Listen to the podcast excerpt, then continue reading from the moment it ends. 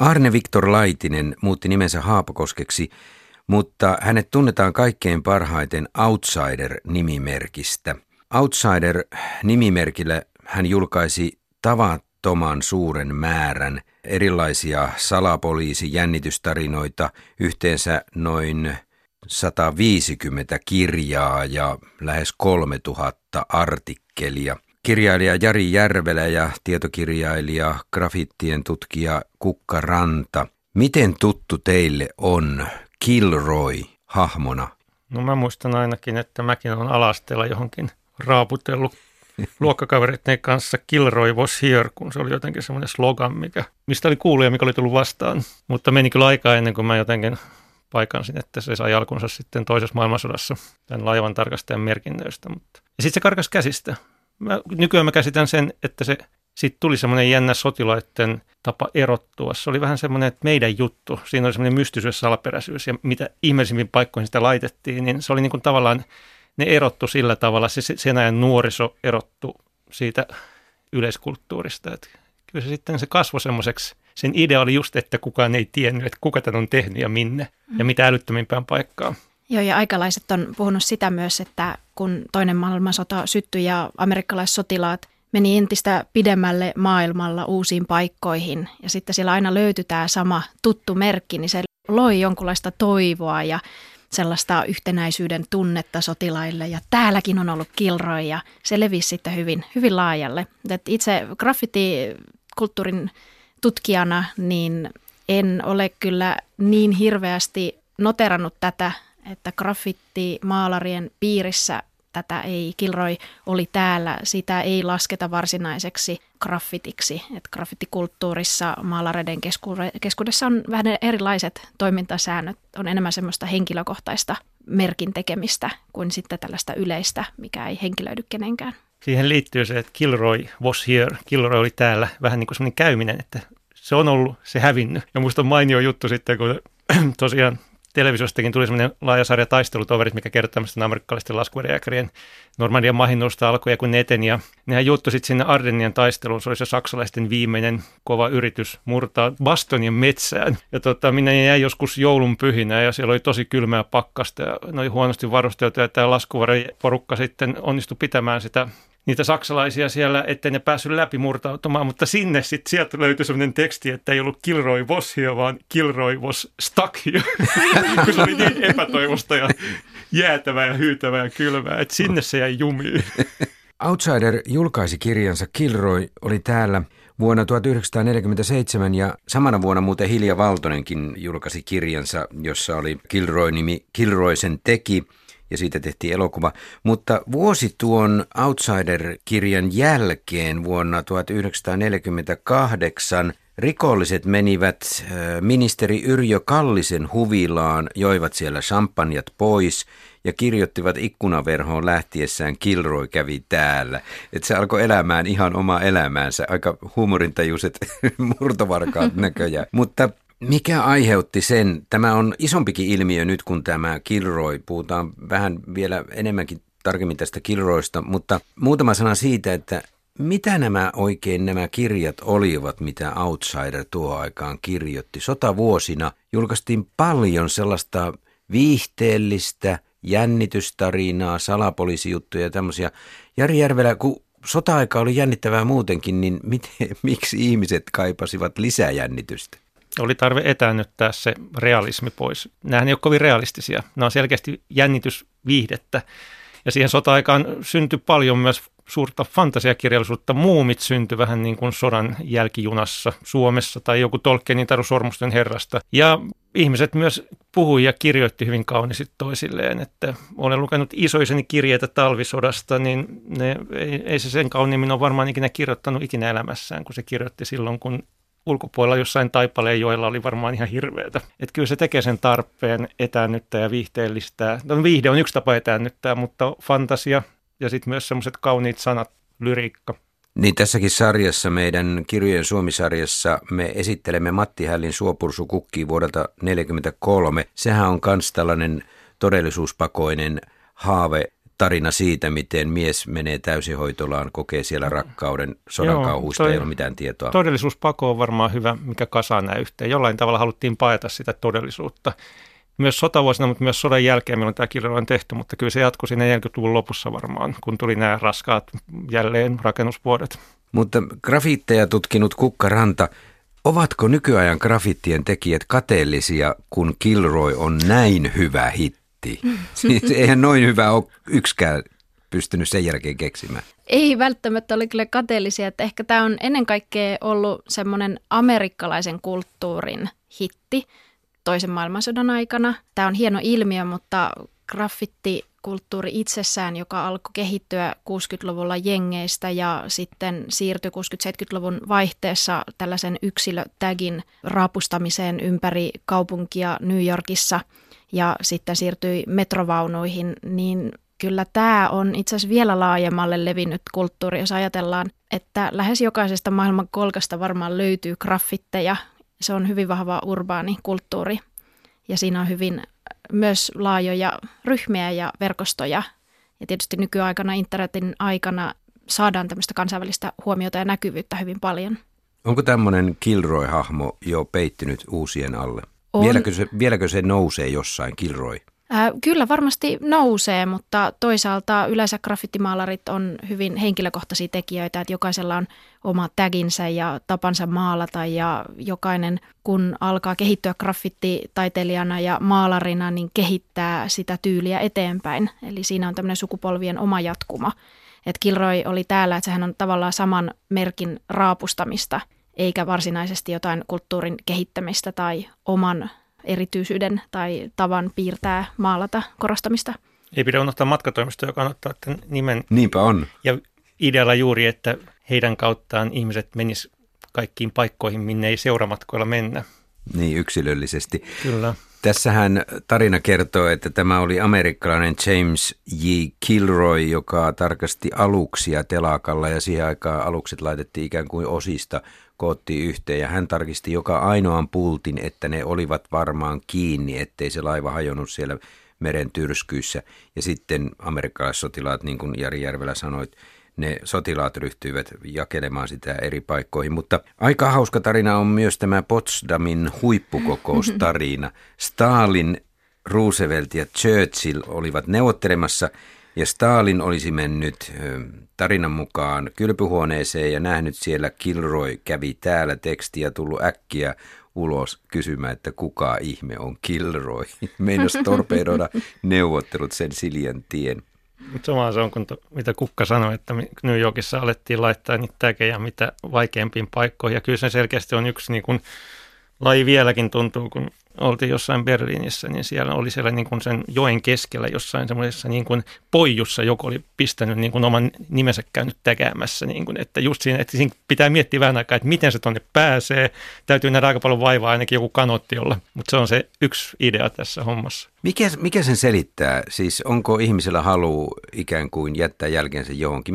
mikä selittää grafitin? Kyllä, ihmisellä on ihan kautta aikoina, jos ajatellaan jo ihan luolamiesten ja naisten ajoista alkaen, niin on piirrelty seiniin, kuvailtu elämää ja että graffittihan tulee italian kielen sanasta ää, raapustaa ja se on lainattu Kreikasta ja niissä molemmissa on kuulunut ihmisten tapaan, että jätetään jälkiä seiniin, käydään keskustelua. itse on käynyt esimerkiksi Pompeissa – mikä on yksi parhaiten säilyneitä ää, antiikin kaupunkeja. Ja siellä näkyy hyvin paljon graffitteja seinillä, on julkisia kannanottoja, vaalikeskusteluja, hyvin paljon yhteiskunnallista keskustelua, mutta sitten graffitin muodot on muuttunut ajan myötä hyvin paljon. Musta se on mielenkiintoista oikeastaan, kun ajatellaan just sieltä, no esimerkiksi vaikka sitä Pompeia tai vaikka tätä Kilroin aikaa, niin helppo on pitää nykyään semmoisena, kun on tämäkin jossain, että se on semmoinen töhry ja sitä ei pitäisi olla, mutta sitten kun me meitään tuonne vuosikymmenten ja vuosisatoja ja tuhansikin taakse, niin mikä meitä kiehtoo kaikista teidän Pompeijissakin ei välttämättä ne temppelin pylväät, vaan sitten kun siellä löytyy jotain ihmisten kaivertamia lauseita tai joku pelilauta jossain, mikä on vedetty johonkin jalkakäytävään, että ne on kauhean kiehtovia. Kun nyt luitte tämän jännitystarinan, Kilroy oli täällä, se sijoittuu Helsinkiin. Minkälaista ajankuvaa löysitte siitä Kukkaranta ja Jari Järvelä? Voimakkaasti tietysti näkyy sodan jälkeinen aika. Siinä mainitaan, miten ihmiset elää köyhinä ja ahtaalla tällaisissa vuokrakeskuksissa, pienissä huoneissa, on Viipurista lähteneitä ja puhutaan hyvin paljon. Se oli tavallaan elävä kuva Helsingistä myös, mutta tietysti myös sitten keskittyi hyvin paljon tähän jännitystarinaan. Joo, ja sitten vierasmaalaiset toi silloinkin eksotiikkaa tarinaan, mm. että siellä oli sitä aina kaikki epäilyttävät tyypit tuppas olemaan jotain muuta etnisnä alkuperää, ainakin tuntui siltä. Joo, kyllä.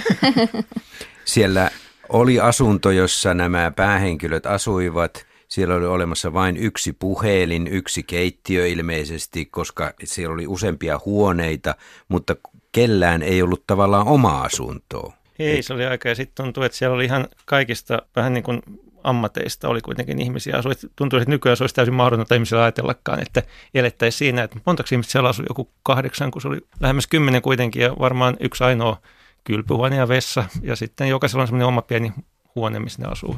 Ei kovin helposti ihmiset nykyaikana kävisi niin asumaan kaupungissa. Olikohan olennaista, että vuonna 1947 Kilroy-kirja julkaistiin niin, että siinä – jännitystarinan lomassa, niin murhattu Kalle Harjula oli ostanut juutalaiselta nämä timantit ja ilmeisesti juutalainen henkilö oli ollut aikamoisessa rahapulassa ja kiireessä, tuntui siltä ainakin lukijasta. Kirjoitin itselleni lauseen, että tämä samainen Harjula, jolla oli ne timantit, niin kun hän puhuu timanteista, Harjula kohautti juutalaismaisesti käsiään, että se oli välittynyt jo häneenkin tämä jonkinlainen vähän hämäräperäinen kaupanteko.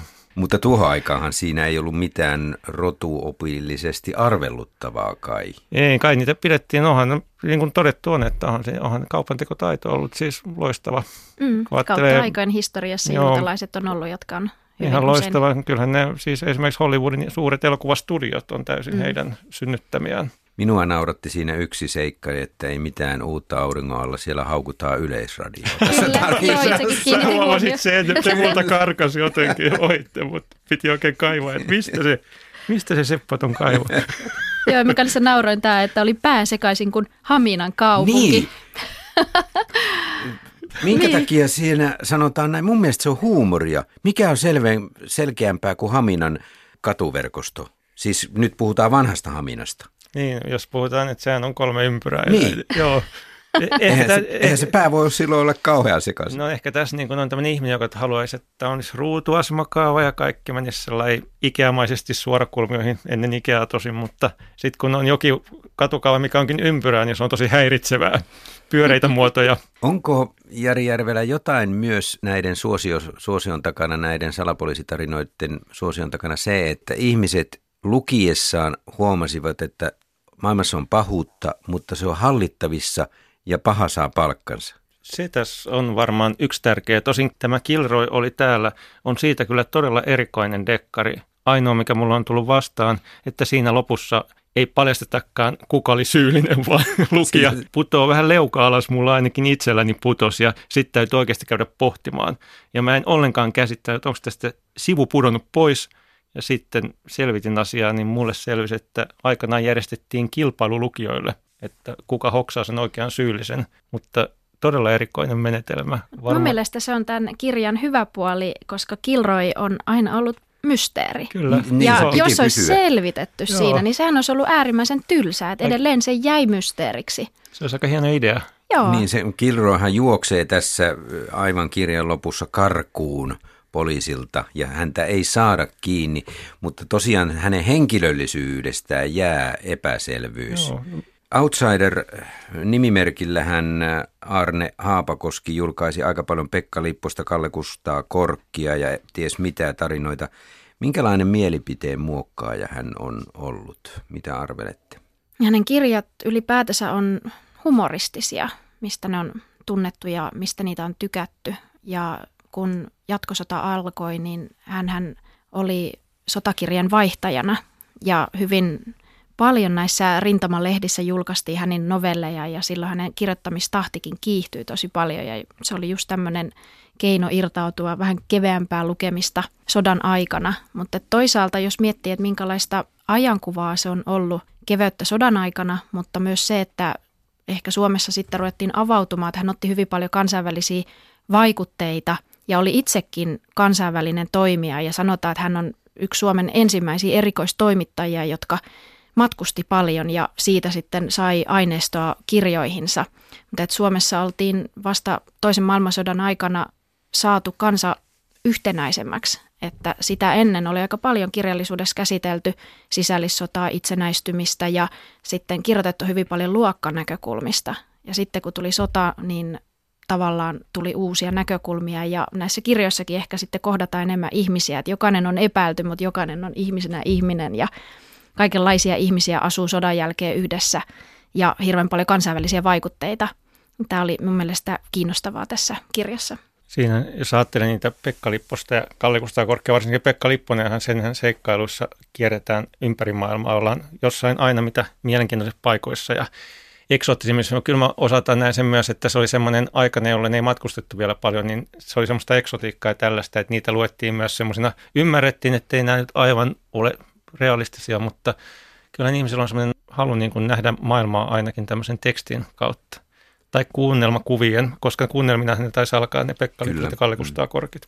Olikohan Mika Valtari jonkinlainen muurimurtaja tai ennakkotapaus tässä, koska hän julkaisi Kuka murhasi rouva Scroofin ja sen jälkeen tavallaan oli hyväksyttävää myös hyvän kirjailijan kirjoittaa tällaisia salapoliisiseikkailutarinoita. Outsider eli Anne Hapakoski, hän oli tosi kiinnostunut historiasta ja näin, ja hän kirjoitti joitakin historiallisia romaaneja, joita itse piti pääteoksinaan, mutta hänen kohdallaan se elanto tuli, että mm. niistä ei saanut, vaan niitä ei myyty, niin ja elanto tuli sitten näistä niin sanotusta viihdejännäreistä ja tällaisista. Ja se on jännä, että Valtarilla se kävi oikeastaan sitten toisinpäin tietyllä tavalla, että hän onnistui murtamaan sen, että teki historiallisesta romaanista tämmöisen suuren yleisön lukukirjan. Jota muuten Haapakoski lainausmerkeissä matki, hän, hän kirjoitti egyptiläiseen kulttuuriin sijoittuneita tarinoita Valtarin jälkeen sitten parikin kappaletta tuli tällaisia ja häntä syytettiin aikalaiskritiikeissä, että okay. hän niin kuin matkii ja yrittää ikään kuin ratsastaa Valtarin aiheilla. Siinä voi olla tietysti, että kun tällaiseksi viihdekirjailijaksi jo iskostettu kaveri yrittää niin sanotusti vakavamman puolelle, niin kyllä mun mielestä nykyaikanakin helposti niin ollaan aika genretietoisia. Että jos joku yrittää toiseen genreen loikata, niin voi tulla raippaa aika nopeasti. Jari Järvelä, sinähän olet itse tehnyt tyttö ja pommi, tyttö ja seinä. Sä oot tehnyt kolmiosaisen sarjan, jossa on grafitit olennaisesti mukana ja ne ovat rikostarinoita myös omalla tavallaan. Olet hyppinyt genren yli. Joo, mulla on kokemusta myös siitä historiasta kirjoittamista, mutta myös Kyllä. tällaista graffiti-jännäristä. Itse mä koen oikeastaan ne molemmat yhtä varten otettavina niin kuin aloina, koska on yhtä vaikea kirjoittaa kyllä hyvä historiallinen romaani tai hyvä jännäri. Olitko silloin, kun aloitit sen sarjasi, niin olitko tietoinen silloin Outsiderin Kilroy-tarinasta? Joo, mä olin ihan yllättynyt, että tämmöinen on tehty. Mulle tämä logo oli totta kai tuttu tosiaan sieltä lapsuudesta, mutta en mä ikinä tiennyt, että siitä on tehty tämmöinen aikansa dekkari. Mielenkiintoinen, että Arne Haapakoski alias Outsider julkaisi vuonna 1955 Antti Rokka nimellä. Kaikki eivät purnanneet novellikokoelma, joka muuten herätti huomiota. Okei. Okay. Aika rohkea nimivalinta. Joo, toi on varmaan nykyään muuttunut kyllä, että nykyään halutaan kirjallisuudessa, että kirjailijalla on myös kasvot ja se on ihan oikeasti olemassa. Että noin salanimien käyttö on tosi paljon harvinaisempaa. Tosi hauska lukea kirja, joka tapahtuu ennen television aikaa, ennen oikeastaan median aikaa, eikä siinä nyt radiotakaan niin kuin hirveästi kuunneltu. Että jotenkin semmoisia, että ihmiset sitten oli keskenään. Luki ehkä kirjoja.